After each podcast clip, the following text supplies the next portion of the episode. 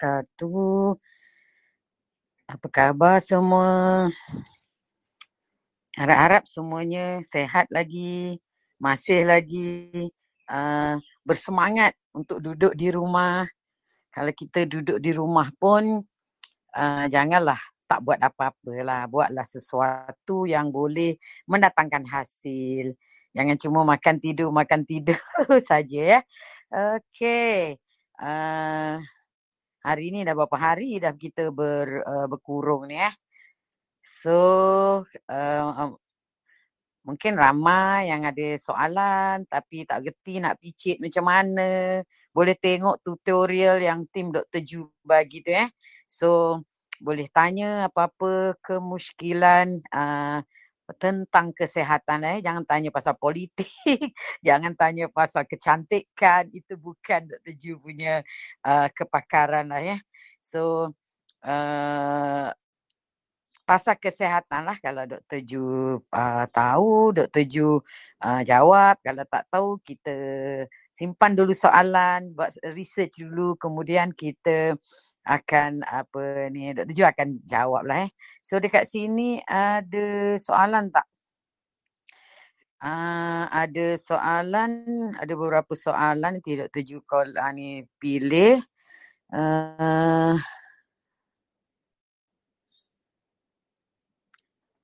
Okey, ada yang tanya ni. Salam Dr. Ju, Syamir yang tanya. Kalau tak mampu lagi nak beli Izumio untuk makan, uh, untuk kurangkan kesan samping lepas cucuk vaksin apa suplemen lain yang diambil? Uh, puan Syaan puan pula. Tuan kot uh, encik Syamir uh, vaksin ni tak adalah kesan lepas cucuknya teruk sangat. Doktor Ju yang tua-tua ni pun lepas cucuk tak jadi apa. Paling teruk dia cuma demam saja sebab reaction. Kalau tak demam kalau tak ada apa-apa tu mungkin uh, takut tak ada pula tindak balas. Uh, badan kita kena bertindak balas pada vaksin tu supaya uh, untuk keluarkan antibody. Jadi kadang-kadang orang yang tak biasa dia akan demam. Kalau orang yang biasa tak demam. Jadi selalunya lah kalau Dr. Ju, Dr. Ju advice sebelum cucuk tu ambil je Panadol dua biji. Uh, lepas tu uh, lepas uh, lepas cucuk tu dalam uh, beberapa jam lepas cucuk ambil lagi dua biji. Dah selalunya tak ada masalah apa pun. Tak adalah payah nak ambil suplemen besar-besar, kuat-kuat, mahal-mahal kan. Ha, itu kalau nak untuk apa ni kurangkan kesan lepas cucuk. Tak ada benda pun, tak sakit apa pun. Jarum dipakai pun jarum insulin tu yang paling kecil sekali. Tak sakit tak apa pun sebenarnya. Okey. Nah, ini soalan daripada Encik Syamir tadi. Okey. Nah, soalan daripada Diha. Assalamualaikum Dr. Ju. Antara beras perang biasa, beras mati putih dan beras mati perang yang mana lebih baik untuk kesihatan? Okey Puan Diha. Beras ni B-E-R-A-S ni, rice ni sama je. Ha, dia punya uh, kandungan dia tu still ada ada gula dalam tu ada karbohidrat kan high karbohidrat. Uh, ada macam-macam dalam tu lah sebenarnya. Ada uh, sebenarnya beras yang original ni sebenarnya dia ada fiber dia ada vitamin dia ada kalsium dia ada macam-macam. Jadi kenapa beras sekarang ni tidak sehat? Sebab beras sekarang ni diproses Allah Ta'ala dah jadikan pada beras tu dekat kulit dia tu ada ada kulit dia kan. Bila kita buang kulit yang coklat tu dekat dalam tu ada kulit lagi. Lepas tu dekat kulit tu ada macam-macam ada fiber, ada vitamin, ada ada mineral dalam tu lah dan dalam beras tu juga sepatutnya ada ada apa ni nama ada benda-benda yang sehat, phytonutrient semualah kan. Jadi uh, apa yang berlaku sekarang ni kita ambil beras yang dah proses, yang very highly process, very apa ni kita panggil sangat-sangat refined, maknanya sangat-sangat diproses di mana uh, beras kita sekarang sudah dicuci, sudah dibersihkan, jadi putih melepak sebenarnya kalau macam dulu Dr. Ju duduk dekat kampung, ayah Dr. Ju adalah seorang pesawah padi. Kita orang bila musim panen tu ada beras, sebahagian tu disimpan dalam kepuk. Ha, ni ni eh, seja, ha, ni apa kita panggil uh, kita apa ni ingat-ingat balik apa yang berlaku zaman dulu di dalam kepuk. Kadang-kadang ada tikus dalam kepuk kan. Lepas tu beras tu eh padi tu uh, dibawa bagi makan ayam. Jadi ayam-ayam kita semua ayam-ayam sehat, ayam organik kan, makan padi kan. Lepas tu padi tu dibawa pergi kilang, dekat kilang dikopek kulit dia bersih kan. Jadi dekat uh, beras kita uh, beras kita uh, uh, yang dikilang tu selalunya dah jadi putih. Tetapi kalau you ingat tok nenek moyang kita dulu apa yang berlaku beras ni ditumbuk. Kentang kentung kentang kentung ditumbuk ramai-ramai. Tengok orang-orang asli, orang-orang zaman dulu dia akan uh, tumbuk kan ditumbuk tumbuk tumbuk lepas tu ditap ditampi, ditampi. Jadi beras yang tak hasil tu bukanlah beras yang dibuang semua kulitnya, beras tu lagi raw, lagi elok lagi, penuh lagi fiber dalam tu. Jadi dalam beras tu of course lah ada semua nutrien yang kita perlukan. Ha, jadi beras yang sudah dibersihkan, bersih, putih, halus, licin tu sebenarnya cuma yang tinggal dalam tu kanji, karbohidrat saja yang bila kita makan dia jadi gula. That's why ini menyebabkan beras ni sebenarnya memberi, memberi uh, banyak penyakit kepada kita berga, uh, berbanding dengan beras yang zaman dahulu kan. Dan kalau you tengok ada seorang tu kan datang uh, klinik Dr. Ju dia, dia kerja dekat kilang beras. Dia kata apa tahu doktor? Sebenarnya beras ni dia kata uh, sebelum dia bungkus dia ada spray satu bahan untuk mengelak daripada beras tu terkena apa ni jangkitan apa ni uh, bukan jangkitan kena ulat, kena macam-macam tu lah. Sebenarnya spray tu is racun lah sebenarnya. Tapi uh, that's why lah uh, kalau kita tengok kenapa bila kita makan nasi kita akan dapat macam-macam masalah. Dia ada satu video khas dia cerita pasal beras ni kan. Jadi apa beza beras perang dengan beras putih? Beras mati dengan beras tak mati, beras hijau. Beras mati dengan beras lain. Beras mati tu cuma jenisnya sahaja. Ada panjang, ada pendek, ada yang bila dimasak lambat jadi bertambat kembang, ada dimasak terus lembek. Itu membezakan spesies-spesies beras tu sahaja. Jadi beras mati, beras putih biasa, beras biasa, malinja ke dulu-dulu lah. Sekarang tak tahu apa nama beras macam-macam kan. Itu semuanya sama sahaja kandungannya. Yang membezakan beras perang dengan beras mati adalah eh dengan beras yang lain adalah beras perang. Maknanya cara dia mengolah tu cara dia menghilangkan tu different. Cara dia menghilangkan tu dia preserve kulit kat luar beras tu. That's why beras tu kalau tengok kulit luarnya ada lagi. Dia tak cuci habis. Jadi kita dapatlah lagi fiber. Kita dapat lagi nutrien daripada beras. Vitamin daripada beras tu. Berbanding dengan beras yang dah putih tu. Ha, jadi uh, tetapi walaupun dia beras mati, dia beras biasa, glycemic load dia sama. Maknanya you makan beras mati, you punya gula pun boleh naik. You makan beras, eh beras mati pula. Beras putih, gula you pun naik. You makan beras perang pun, kalau you memang kencing manis, gula you akan naik. Sebab dia cuma glycemic load dia sama.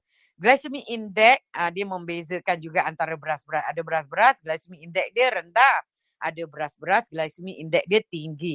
Apa dia glycemic index? Glycemic index adalah berapa lama daripada beras tu nak jadi masuk dalam perut kita nak jadi gula.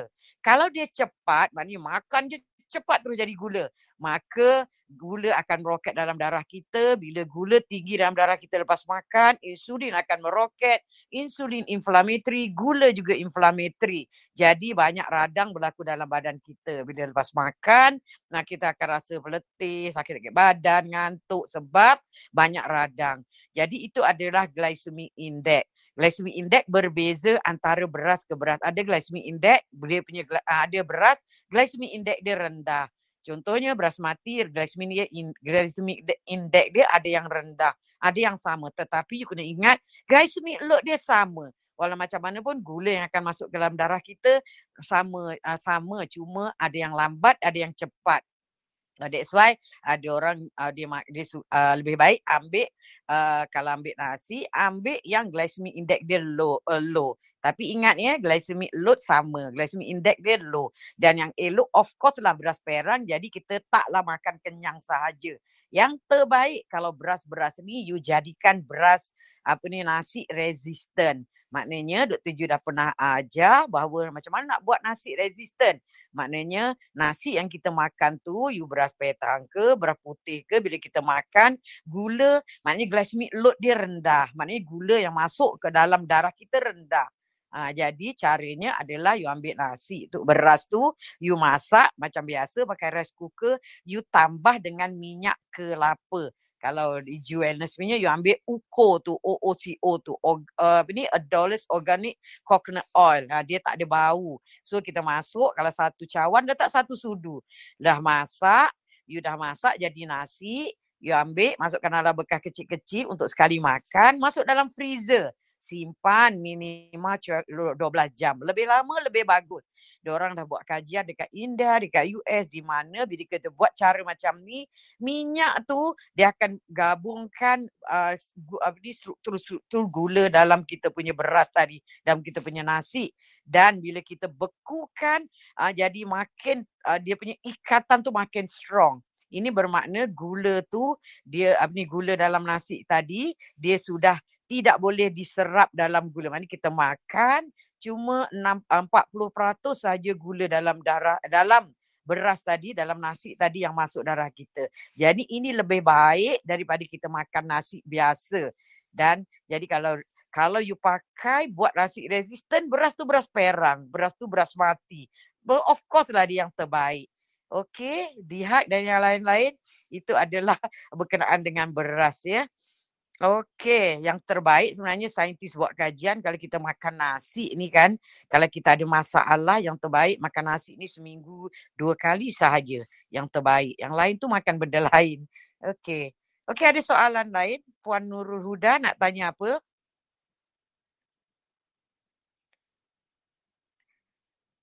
Tak ada. Puan Zu nak tanya apa-apa? Ada doktor. Hello, ya, Assalamualaikum. Ya, ya, Zu. Ya, Waalaikumsalam warahmatullahi Doktor, just nak tanya yang berkenaan saya ada PM doktor yang pasal uh, urat saraf siatika tu kan? Mm-mm. Ah okey. So saya tak tahu uh, kenapa boleh jadi macam tu ya doktor? Apa yang punca sebenar sakit saraf tu? Okay. Urat. Yang ah. uh, siap dia sebelah je kan? Uh, sekarang ni dua-dua belah. Dulu memang first tu, first first saya kena tu memang sebelah je. Sekarang ni dua-dua belah. Hmm. Uh, sebab saya buat MRI ke? Ah uh, tak buat lagi doktor. Sebab okay. saya uh. Okey, urat saraf tersepit ataupun siatika lah. Siatika ni sebenarnya uh. adalah sakit. Sakit Betul. disebabkan urat saraf kita tersepit. Kalau dalam bahasa Indonesia terjepit ataupun dalam bahasa mm. bahasa kita ada bahasa medik dipanggil impingement.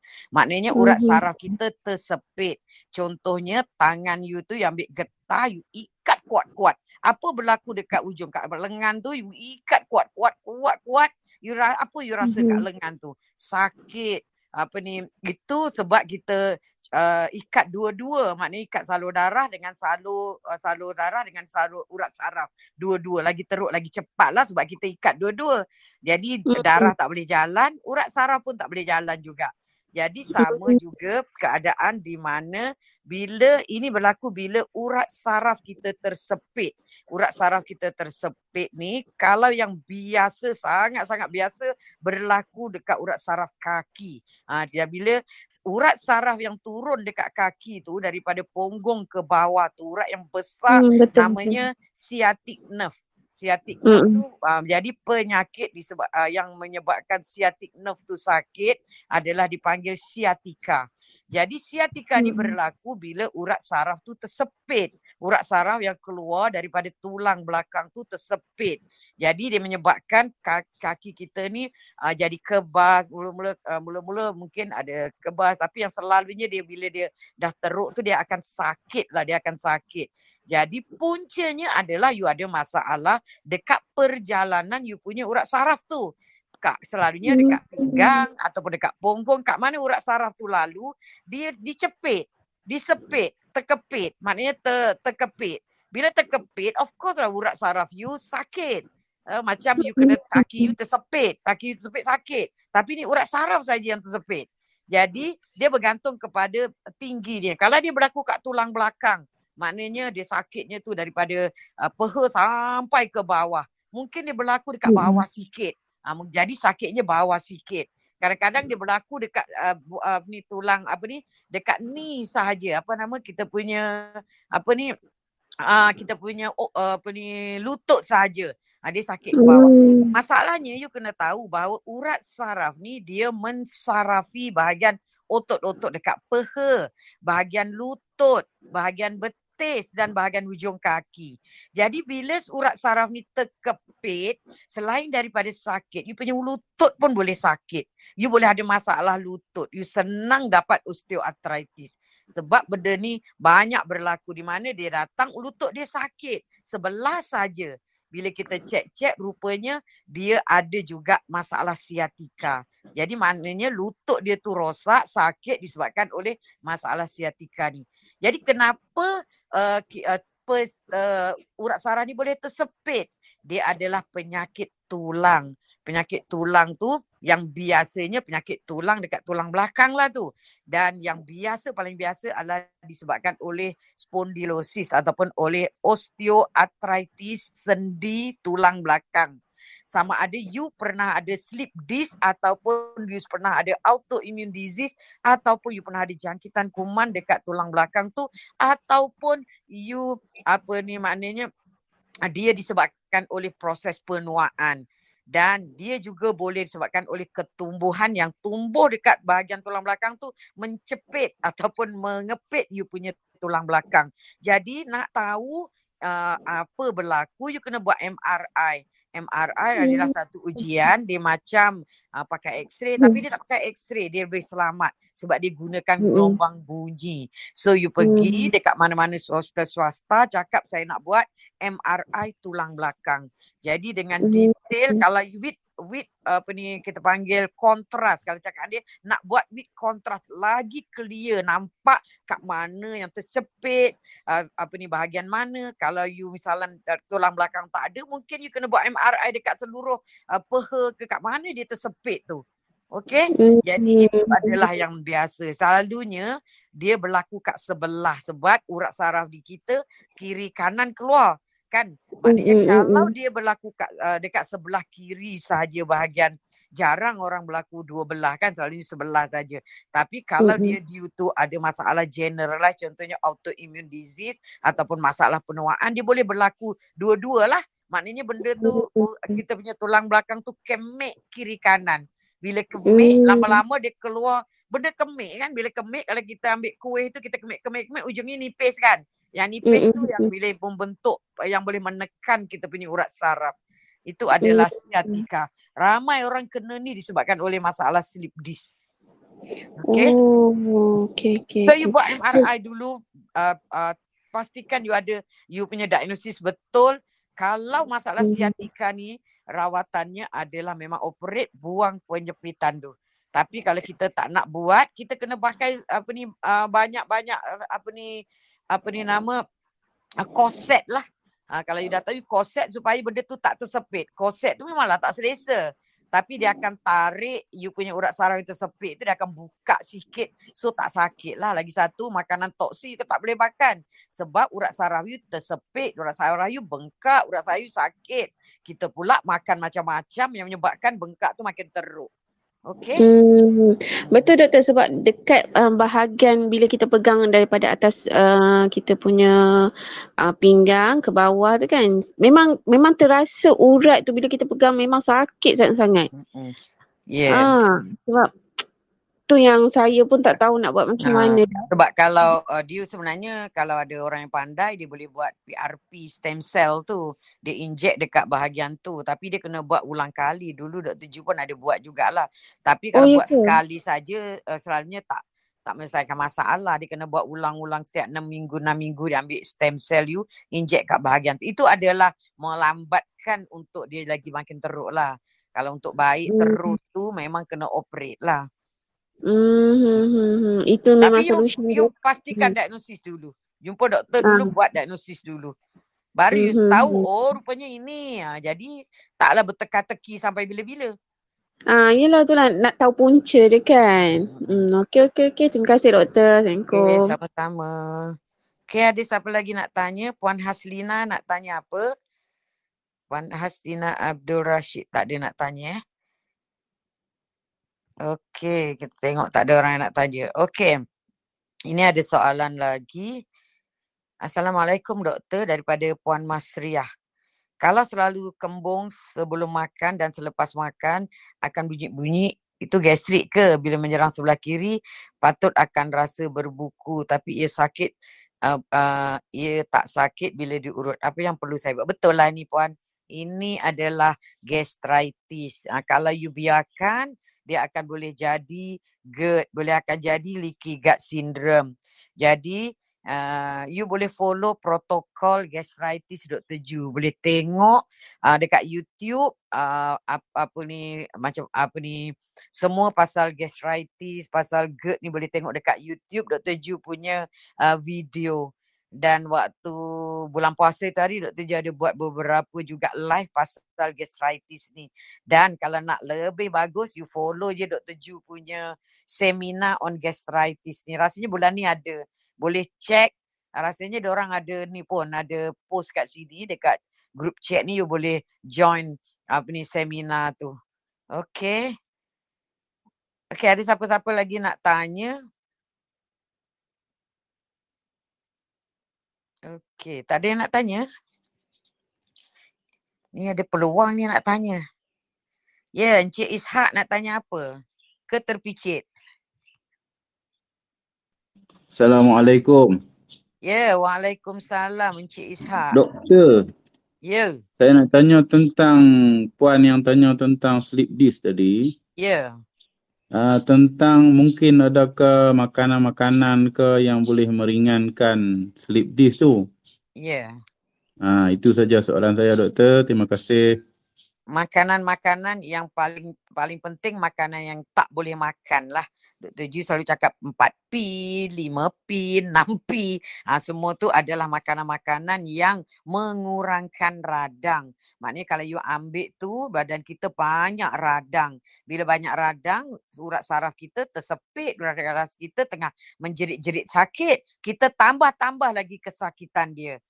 So makanan yang tak boleh makan tu of course lah 4P, perasa, pewarna, pengawet, pemanis, gula semua tak boleh makan.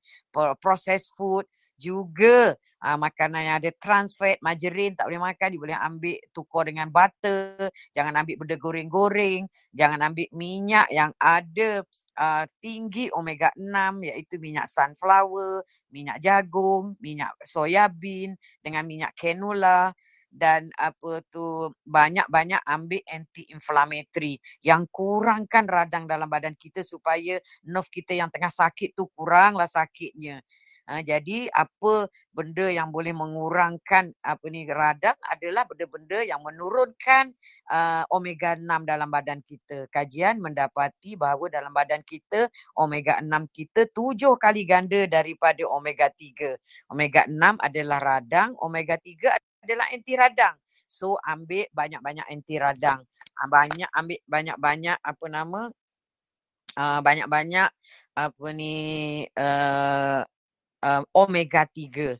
Maknanya kita balance kan omega 3 dalam badan kita. So you all boleh ambil uh, apa ni minyak uh, ikan, minyak ikan laut dalam. Yang terbaik kalau tanya kalau Dr. Ju lah memang Dr. Ju pakai Nutrilite. Uh, Nutrilite punya uh, omega 3 ni sebab dia daripada laut dalam dan dia uh, yang uh, ikan daripada laut dalam ni dia orang dah buat kajian dia punya omega 3 dia punya kualiti adalah terbaik. So you boleh ambil apa ni uh, minyak omega 3 kenapa Dr Ju tak tak berapa uh, tak berapa setuju dengan uh, sachain because memang dia punya omega 3 dia tinggi. Berapa belas kali ganda daripada omega uh, uh, 6 uh, ni omega 3 dia memang tinggi berbanding dengan minyak uh, minyak ikan.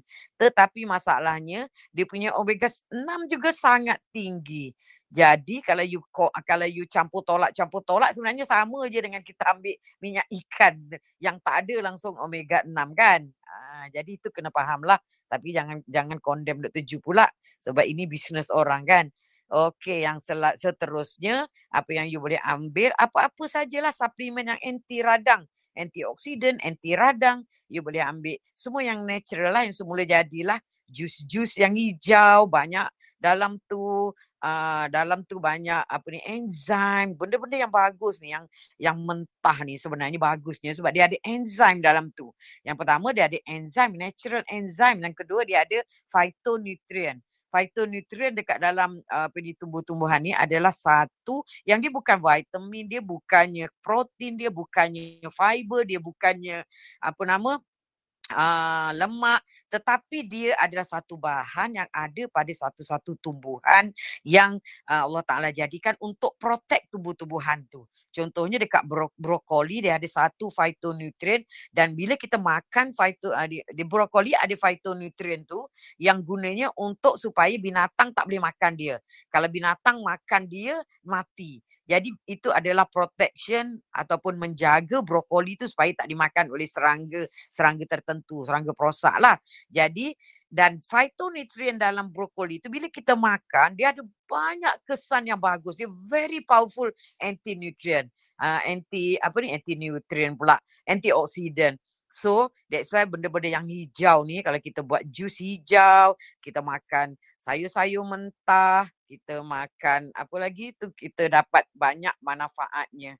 Okay. So apa ni apa apa sajalah yang boleh menurunkan radang dalam badan you boleh makan uh, peria mentah ke? That's why orang kata makan benda-benda apa ni nama uh, ulam. Ulam tu bagus. Dia yeah, bagus sebab dia banyak dalam tu benda-benda yang uh, yang yang apa di uh, bermanfaat pada badan kita terutamanya natural enzyme. Sebab natural enzyme dengan phytonutrient ni badan kita tak boleh uh, synthesize. Badan kita tak boleh buat. Kita kena ambil daripada luar jadi kalau masakan benda-benda tu kita dah masak enzim tu dah rosak uh, phytonutrient tu pun banyak dah rosak. That's why orang yang selalu makan ulam dia awet muda. Yang tak bagusnya ulam ni adalah sebab bila kita makan ulam, makanan kita jadi sedap. Nasi tu jadi sangat sedap. Jadi bertambah-tambah. Dah dapat benda lain. Betul tak? Uh, jadi uh, kena berpada-pada lah buat kerabu ke. Jangan mak- uh, makan dengan nasi sikit je. Kalau doktor Ju buat kerabu, makan macam tu saja. Itu sangat bagus. Lagi-lagi kerabu tu ada kelapa. Ha, kita tahu kelapa dalamnya ada banyak medium chain triglyceride. Ada linoleic acid. Dia adalah antibakteria. That's why orang zaman dulu jarang sakit. Dia suka makan kelapa. Betul tak? Minyak makan minyak kelapa. Dia pakai santan kelapa. Dia pakai kelapa parut. Dia buat solok. Dia buat kerabu. Dia buat apa lagi? Dia buat getuk. Dia buat uh, apa nama? Uh, macam-macam semua daripada kelapa. Okey, kita sekarang takut sangat nak makan kelapa uh, sebab orang kata kolesterol, kolesterol, kolesterol. Sebab kita tak faham apa dia kolesterol. You all boleh tengok Dr. Ju punya uh, video tentang kolesterol. Macam mana kita kena tipu pasal kolesterol ni. Kena belajar all out lah untuk untuk benda ni. Okey, Encik Ishak, harap-harap you tahu apa nak buat. Kalau tak nak operation, terpaksa buat macam tu lah. Makan, jaga. And then selalu pakai bengkung. Pakai nak jalan, nak angkat-angkat pakai bengkung. Nak jalan jauh pakai bengkung. Kalau tidak, you travel daripada Johor pergi KL. Tak pakai bengkung. Masa kita duduk tu kadang kita terplank out sikit sampai kat KL nanti dia punya apa nama uh, pinggang sakit. Uh, kaki kebas sebelah dah tersepit kan. Okay. Itu tu pasal sleep disc tadi lah macam mana kita nak mengurangkan kesakitan. Kalau ada duit, beli je Izumio Super Lutein. Very powerful antioxidant, very powerful anti-inflammatory. Okay, ada siapa-siapa nak tanya lagi?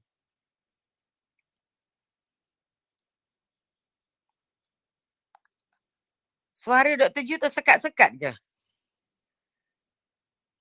Tak ada, tak ada. Okay. Tak ada kan? Ada Puan Kamariah ni mungkin dia punya line kot.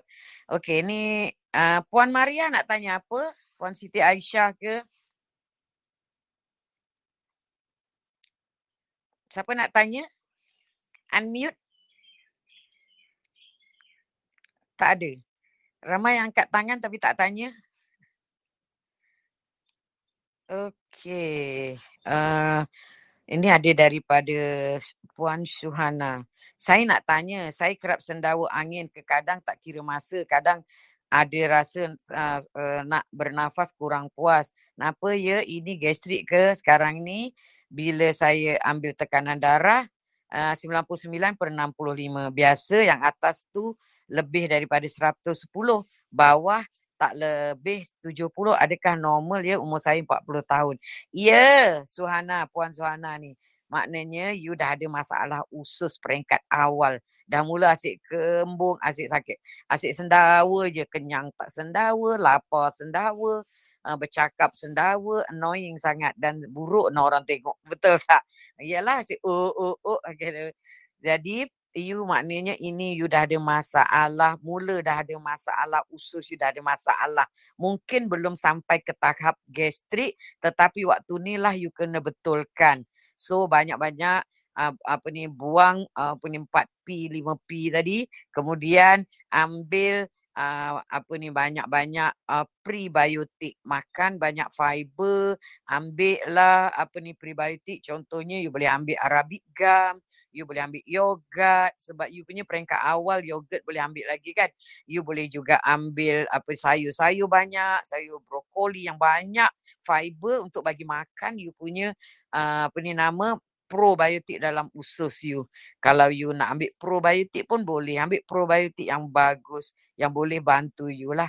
Jadi ini peringkat awal. Peringkat awal orang ada gastric GERD ni mula-mula memang macam ni lah. Asyik sendawa je. Nanti later baru dapat gastrik. Later baru dapat GERD. Lepas tu leaky gut. Lepas tu macam-macam anxiety, depression, IBS. Ha, itu semua disebabkan oleh masalah gastrik. Lepas tu ada autoimmune disease. Lepas tu dapat pula resdung. Ha, dapat pula apa ni eczema. Semuanya adalah disebabkan oleh masalah usus. BP 99 per 65 ni adalah untuk orang perempuan normal orang perempuan especially waktu PKP ni tak jalan, tak apa. Denyutan jantung dia slow. Ha, kita tak banyak sangat guna tenaga. Cuma tidur-tidur je, baring-baring. Jadi menyebabkan BP drop. Hmm. Jadi itu juga normal. tak perlu ambil ubat. Kalau you nak naikkan, just buat exercise je. Okay. Jadi tak perlu nak ambil ubat ke apa-apa. Tak perlu nak naikkan dengan ambil uh, ubat lah biarkan saja dan you buat banyak exercise untuk naikkan you punya nadi maknanya biarkan jantung kita ber, berdenyut lebih laju sikit jadi nanti dia punya BP naik sikit. Problem orang yang low BP ni bukan apa problemnya. Problemnya adalah uh, cuma apa ni nama problemnya cuma bila apa ni BP drop ni salur darah kita jadi uh, jadi uh, jadi macam lembik gitu. Ha, jadi uh, bila salur darah kita uh, macam lembik macam tu kan, jadi oksigen yang sampai kat bawah kaki, kat, kat tempat-tempat ujung-ujung tu akan rendah. Especially yang sampai ke otak juga oksigen kurang. Jadi menyebabkan kita letih, ngantuk aja kerjanya, malas sangat. Ha, itu adalah akibat daripada low BP. Dia tak ada kesan apa sangat pun sebenarnya. Okay. Ada siapa lagi nak tanya?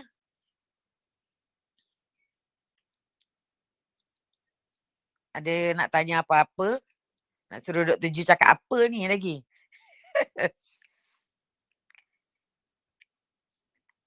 Siapa nak tanya? Puan Sakina nak tanya? Uh, mana? Assalamualaikum Dr. Ju. Ya yeah, Puan, ni tadi dah jawab panjang you punya soalan. Hari ni nak tanya apa? uh, berkaitan dengan uh, leaky gut lah juga gastrik-gastrik ni kan. Ya. Yeah. Uh, ada anak saya seorang tu memang macam low blood kan. Mm-mm.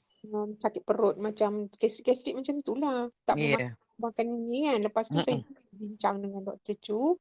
Ya, dah order the uh, Redoc, Redoc Ultra tu. Dr. Ha, saya dah order dengan dia. Okay. Nanti lepas amalkan tu, uh, kita akan ada jugalah healing crisis sikit kan? Ya, yeah, ya. Yeah. Oh, lepas tu kalau macam orang yang dah teruk tu orang yang daripada dia gastrik gastrik dah macam-macam tu dia akan jadi macam ulcer perut kan? Hmm. Ha, dia selalunya jadi GERD lah. GERD. Oh, yang ulcer perut tu macam mana Dr. Jo? Ulcer perut ni selalunya luka koyak dekat perut tu. Ha, yang itu selalunya ada benda lah sama ada dia dapat jangkitan kuman. Maknanya bakteria baik you banyak mati dia dapat jangkitan kuman yang selalunya disebabkan oleh H. pylori. Kuman tu namanya H. pylori. So H. pylori tu akan koyakkan you punya permukaan perut. Ha, jadi dia akan ada ulcer. Jadi kalau kat hospital dia nak tahu kalau you ada ulcer doktor akan ambil apa ni nama uh, jus you punya jus perut tu dia akan check kalau ada kuman dia akan bagi antibiotik uh, untuk bunuh kuman tu. Dan yang paling sering sekali orang dapat masalah ulcer ni ataupun koyak besar dekat permukaan perut ni adalah sebabkan dia ambil benda-benda yang yang boleh menyebabkan yang irut ataupun yang hakiskan ataupun yang koyakkan perut tu tu.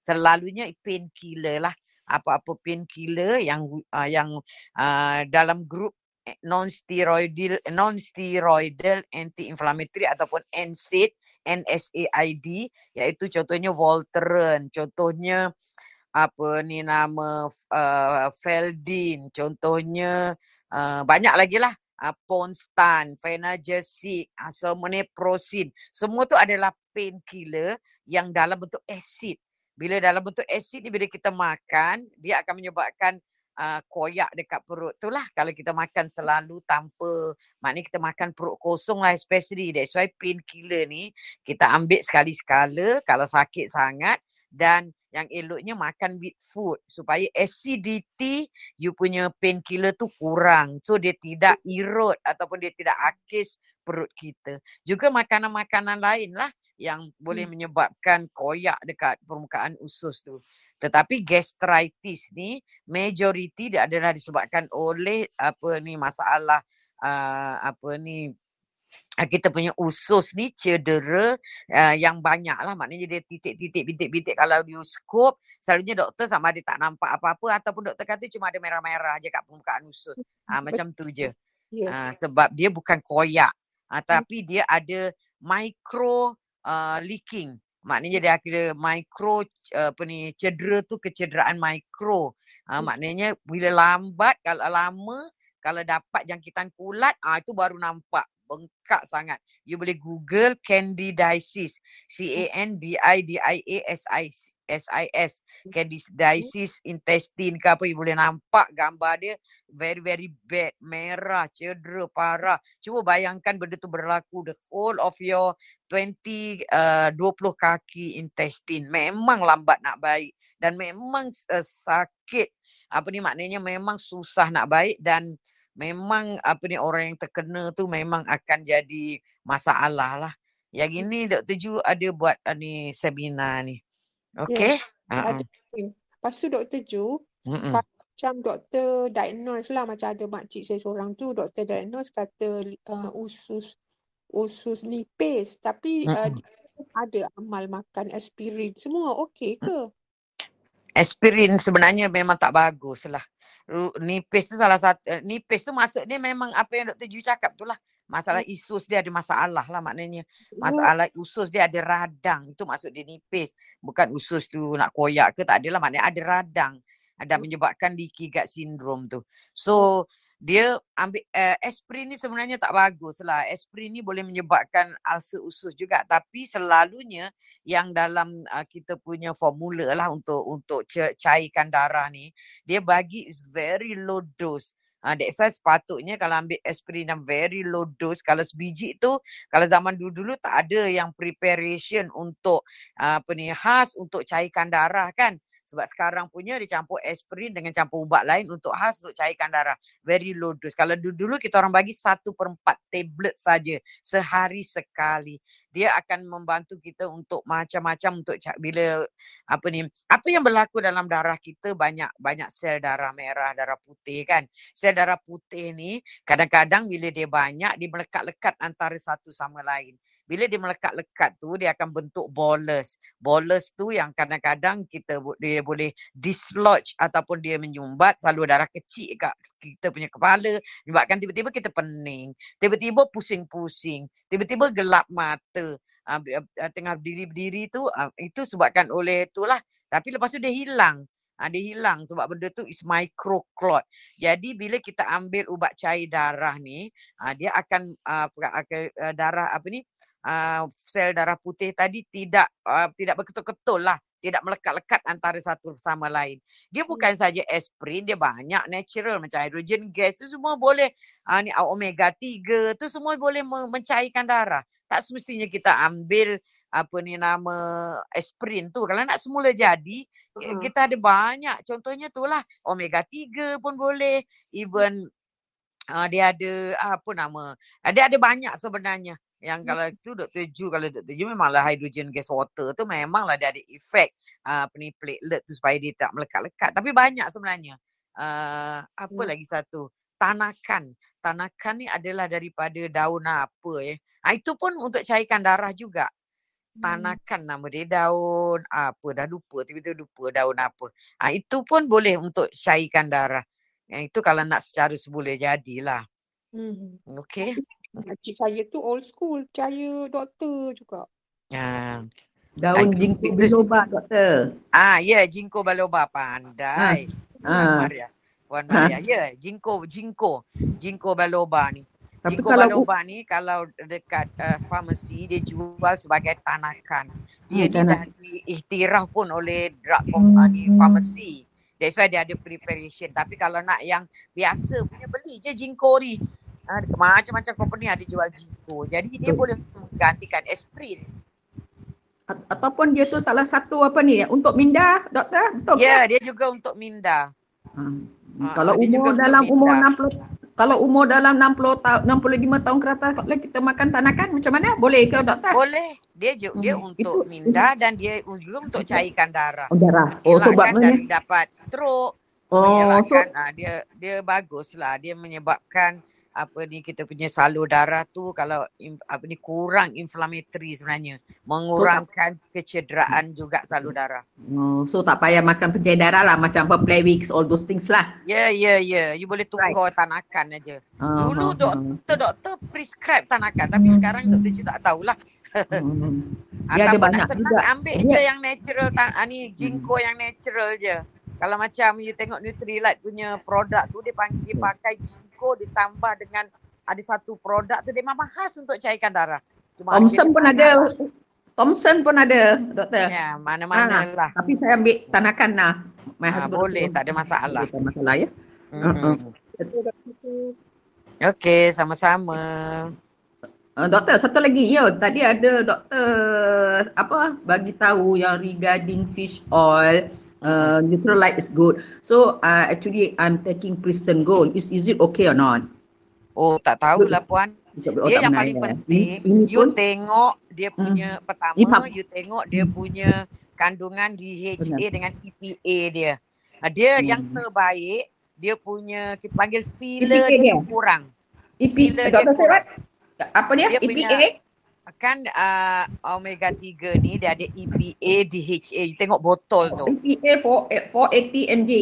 Nah, so Then, macam ni. Macam mana you nak tahu you punya omega 3 tu bagus. Bukan bagus lah maknanya uh, apa ni uh, dia apa ni bagus lah senang cerita. Okay so dia tulis kadang-kadang dekat botol tu dia akan tulis seribu miligram. Contoh. Yes.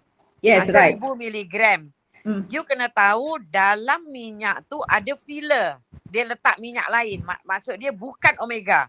Ha, jadi kalau you tengok you, kandungan dia tu kalau 1000 miligram, you tengok you campurkan EPA dengan DHA dia tu berapa total dia? EP, miligram dia. Oh, EPA and D ah EPA and uh, DHA. DHA lah. DHA. Okay, like example like this one 480 and 360. Ah, uh, 360 dengan 480. You tambah yes. dua-dua jadi dalam 800 kan? Yes. Ah, uh, dia, dia tulis 1000 kan? Ah, uh, dia tulis itu baguslah. Kalau lebih daripada 6, uh, 70% itu bagus. Oh, then, Maknanya then, dia filler dia kurang. Okay. Then dia tulis ini total omega 3 is uh, 960. Mm-hmm. Ha, it's okay lah pasal ini pun ha, farmasi. Dia kena tu, tambahkan dua-dua tu tengok miligram dia. Maknanya oh. kita nak tahu berapa minyak dalam tu. Kadang-kadang kita beli seribu. Kita total mm. dua-dua tu baru enam ratus. Maknanya mm. yang empat ratus lagi tu cuma minyak oh. kosong je. Oh tapi oh kita kena total yang DFA yeah, yeah, yeah. Okay lah. Uh, uh, yeah. tu macam ini okay lah kira tadi around 800 uh, okay, lah. okay. Oh, itu dah oh, 800 ke 900 tu okey. Ah, Sebab okay, kena okay. maknanya kadang kita tengok oh 1000 miligram murah. Oh, belilah company ni sebab dia murah. Tapi sebenarnya you tertipu. Sebab yeah. you tak kira. Yeah. Uh, jadi ini adalah tips macam mana nak tahu uh, you punya omega 3 tu bagus. Uh, then it, so apa it, it lessen the cholesterol is it doctor? Yeah. Betul right? Mm-mm, ya, ya. Because dia kurangkan radang. Because omega 3 anti radang. Bila you ambil anti radang, radang kurang, badan you kurang kan keluar keluarkan kolesterol. Ah, jadi kolesterol indirectly akan drop. Okay. Tapi kalau kolesterol tinggi untuk umur macam kita, kolesterol kena tinggi. Sebab kolesterol adalah yang repair kita punya brain. Yang repair kita punya nerve. Kita punya hormon. Kita punya antibody kita hmm. punya sel membrane. So Yo. kalau dia tinggi maknanya ni dia punya kita punya keperluan tinggi. So jangan buang. Okay. Hmm. Yang kalau penting dia bukan tinggi disebabkan oleh inflammatory. That's why kita kena ambil banyak-banyak anti-inflammatory so that hmm. kita boleh tahu bahawa dia tinggi bukan disebabkan oleh inflammatory. Hmm. Okay puan. Right, right, right. Another thing just now, uh, doktor ada bagi tahu tentang minyak hmm. apa yang uh, canola and flour yang ada omega 3 and omega 6. It, it seems that yang omega 6 tu not the, not not that good. Macam yeah, mana tu? Yeah. Ah, itu kalau macam kan kalau kita untuk buat kira hanya untuk masak bukan masak deep frying only untuk masak kira kita menumis menumis tu macam mana doktor? Jangan guna. Jangan then, guna. Dia ada cerita tau. Dia ada that. That, no, that, then what should I you uh, kita pakai? Minyak kelapa. Coconut oil je. is the best oil in the world. Sekarang kalau you tengok healthy punya uh, rancangan mau masak ke apa, semua hmm. guna minyak kelapa. Dia orang dah, dah guna olive oil lagi ataupun sawit pun lagi better. Dia punya smoke point dia uh, rendah. So you kena guna sama uh, coconut oil is the best lah. Mana nak cari coconut oil sekarang doktor? Uh, sekarang banyak. Di wellness banyak. Oh, I see. So example yang macam minyak knife, all those things, minyak knife, seri, ah, Itu minyak kacang. Itu pun kacang. tak, bagus. Hmm. Ha? Pun tak bagus. Kalau nak pakai, nak menyumis, lebih ah. baik ha? you pakai je minyak saji ke apa itu. Oh, ya nak deep fry pakai je minyak tu better tapi kalau ada duit ambil je minyak kelapa kalau misalnya hmm. nak jimat pakai je lah minyak saji cuma lepas pakai tu deep fry oh. dah masak-masak janganlah simpan buang buanglah hmm. hmm. sebab bila kita recycle banyak toksik dalam dalam minyak tu hmm. Okay, okay, okay. Okay, thanks doktor. Okay, welcome. Dia pasal uh, apa ni omega 6 ni dia ada cerita sebenarnya. Hmm. Uh, dia ada satu cerita dipanggil ada satu paradoks eh dipanggil Israeli paradox. Eh. Israeli paradox ni adalah pada satu ketika tu tiba-tiba dekat Israel ramai orang kena stroke, ramai yang kena sakit jantung. Uh, maknanya sampai masa tu ada pemimpin dia Aaron Israel tu Aaron tu kan yang sangat uh, dahsyat dulu jahat dengan orang Islam tu. Dia pun dapat juga stroke sampai tak mati-mati kan sampai jadi macam uh, uh, rangka hidup dia. Jadi bila dia orang apa ni tiba-tiba ada stroke macam tu dia punya saintis Israel dia buat kajian. Kenapa tiba-tiba rakyat aku ni dapat stroke semua kan? So dia orang buat kajian kajian kajian daripada kajian tu rupanya punca penyumbatan stroke, penyumbatan dekat salur darah adalah disebabkan oleh omega 6 yang ada dalam minyak sunflower yang diorang gunakan. Ha, jadi daripada situ dia tahulah punca uh, ni penyumbatan tu adalah punca radang tu adalah omega 6. Jadi dia buat kajian-kajian rupanya omega 6 ni is inflammatory. That's why sekarang diorang dah tak pakai bunga matahari ni. Diorang dah import yang pakai apa rakyat Malaysia. Sebab ha, kita tak tahu. Sebab kita tak ada knowledge. Tak ada orang bagi tahu. Dia orang dah tak pakai, dia orang dah pakai minyak kelapa dah. okay. So kita kena belajar lah. Kena kena belajar, kena ambil tahu. Doktor juga ada bagi top pasal uh, minyak. Uh, pasal minyak. Tengok kat YouTube. Pakai ya. minyak yeah. masak yang sesuai untuk kita makan. Okay. Okay, okay, okay. Okay, thank you. Okay, terima kasih Puan. Okay. Okay, ada siapa lagi nak tanya? Puan Raya ni nak tanya apa? Okay, uh, Puan Fuzia dia nak tanya apa? Tak ada nak tanya? Okay, ni ada satu soalan daripada Puan Salina Mustafa. Uh, Dr. Ju nak tanya, saya ada buat blood test untuk penyakit autoimun. Alhamdulillah semuanya negatif. Cumanya thyroid saya normal Cumanya thyroid saya normal lah. Cuma thyroid stimulating hormone tu tinggi. Adakah ini still ada masalah autoimmune dan bahaya kalau uh, TSH ni tinggi. Ya TSH tinggi ni uh, boleh boleh juga uh, disebabkan oleh autoimmune, boleh juga disebabkan oleh benda lain. Uh, sebab thyroid stimulating hormone tu THS tu datang daripada kita punya brain uh, brain kita, pituitary gland, dia keluarkan TSH untuk stimulate you punya thyroid gland supaya thyroid gland you keluarkan hormon thyroid. Hormon thyroid ni banyak guna dalam badan kita. Maknanya uh, dia adalah normal kalau dia keluar. So kadang-kadang THH you naik because mungkin thyroid hormon you rendah. Jadi dia keluar banyak untuk stimulate you punya thyroid gland supaya keluarkan banyak hormon sebab you punya body perlukan hormon ni. Tak semestinya dia penyakit, tak semestinya dia ada masalah autoimmune. Uh, jadi ini kadang-kadang adalah masalah, bukan masalah lah maknanya dia timbal balik. Maknanya sebab badan you perlukan dia. So kalau puan dah buat blood test, semuanya normal, you pun tak ada apa-apa simptom, thyroid, uh, hormon you pun normal. Uh, jadi itu adalah tak ada masalah. Sebab ada juga kadang-kadang orang yang ada goiter. Maknanya dia punya thyroid gland dia bengkak besar. Sebab apa? Sebab badan dia perlukan ni maknanya hormon thyroid dalam badan dia kurang. Especially orang yang mengandung. Orang mengandung kadang thyroid gland dia ada besar sikit. Sebab badan dia perlukan banyak thyroid hormon untuk digunakan waktu pregnancy. Baik nak buat baby, nak macam-macam kan. Jadi hormon thyroid uh, gland dia bekerja kuat. Bila bekerja kuat, dia besar sikit lah. Uh, tapi bila you test, you punya thyroid hormon normal.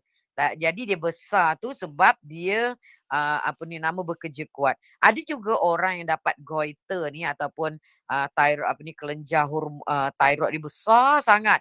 Sampai besar sangat sampai boleh menutup dia punya uh, ini ini uh, ada banyak sebab sama ada dia disebabkan oleh ketumbuhan. Maknanya dia boleh tumbuh tumbuh pula ada uh, ni ketumbuhan dekat terenjah thyroid ataupun mungkin dia ada sis ketumbuhan jugalah ataupun zaman dulu-dulu ramai orang dapat goiter ni especially orang yang duduk dekat kaki-kaki gunung yang jauh daripada laut sebab dia kurang iodine bila kurang iodine, untuk buat thyroid hormon dia perlukan iodine. So bila iodine kurang, uh, jadi kelenjar kerja kuat sangat menyebabkan kelenjar uh, kelenjar thyroid dia besar. Uh, jadi dia adalah uh, dia membesar sebab dia overwork kerja kuat. Uh, jadi kalau zaman dulu banyak orang ada goiter ni sebab dia tak makan ikan laut. Sebab seafood yang banyak iodine. Jadi kalau dia cuma makan sayur je, ikan sekali-sekali makan, jadi uh, dia tak dapat seafood ni. Dia tak pernah makan seafood, jadi dia akan low iodine dalam dia punya darah, jadi menyebabkan uh, low thyroid hormone, jadi menyebabkan thyroid gland dia bekerja kuat, menyebabkan thyroid gland dia besar. Itu dipanggil goiter lah. Jadi uh, jadi salah satu lagi sebab uh, thyroid gland besar adalah you ada autoimmune disease lah. Autoimmune maknanya badan you keluarkan satu uh, apa ni antibody auto antibody yang kerjanya asyik uh, asyik uh, apa ni stimulate you punya thyroid gland. Dia rangsang je thyroid gland untuk keluarkan hormon keluarkan hormon. Jadi thyroid gland you kerja kuat kerja kerja kerja keluarkan hormon. Jadi hormon thyroid tu banyak dalam darah you. Bila terlebih pula kalau terkurang kita sejuk kita uh, semuanya drop. Kalau terlebih semuanya high. BP naik, apa ni, punya pulse rate naik, menggigil-gigil, mata pun terjojol keluar. Sebab thyroid hormon you tinggi. Keadaan tu dipanggil thyrotoxicosis ataupun thyrotoxicosis ataupun Hashimoto disease. Kalau dia disebabkan oleh autoimmune disease dan dia tipikal mata terbeliak, uh, pernah tak jumpa orang yang matanya terbeliak, menggigil-gigil, badannya kurus, makan banyak tapi kurus, uh, berpeluh-peluh, uh, berpeluh-peluh, itu adalah simptom you ada thyroid. Jadi kadang-kadang uh, thyrotoxicosis, bukannya thyroid, ada thyrotoxicosis. Thyroid tu kelen, uh, dia hormon, eh, thyroxin tu hormon thyroid tu kelenjar je kelenjar thyroid kelenjar yang keluarkan hormon thyroid namanya thyroid gland lah dekat leher kita Nah, jadi kalau dia ada masalah macam Dr. Ju cakap tadi lah kalau siapa-siapa yang ada simptom uh, menggigil-gigil uh, apa ni dia punya dada berdebar-debar uh, tangannya menggigil uh, kemudian apa ni nama uh, uh, BP dia naik, period dia tak regular, berpeluh-peluh, kurus, makan banyak tapi tak boleh gemuk, kemudian mata terbeliak, ada yang mata tak terbeliak, tak boleh tidur malam, itu mungkin you ada masalah thyrotoxikosis ataupun hormon thyroid you tinggi. Jadi boleh jumpa doktor kalau ada simptom tu uh, boleh buat blood test nak tengok you punya thyroid hormon tinggi ataupun tidak. Dan apa ni selalunya kalau uh, kelenjar thyroid besar doktor akan buat scan tengok apa ada dekat ni. Adakah dia cancer? Kadang-kadang doktor buat biopsi. Kalau dia overactive sangat tu kadang-kadang doktor potong sebahagian daripada kelenjar thyroid tu. Sebab jadi untuk kurangkan pengeluaran hormon thyroid tu. Okey, itu saja untuk hari ini. InsyaAllah besok seperti biasa kita uh, kita live lagi. Uh, harap-harap dapat manfaat daripada chat hari ini. Kalau ada soalan, simpan besok. Okey, Assalamualaikum warahmatullahi wabarakatuh. Jumpa lagi esok.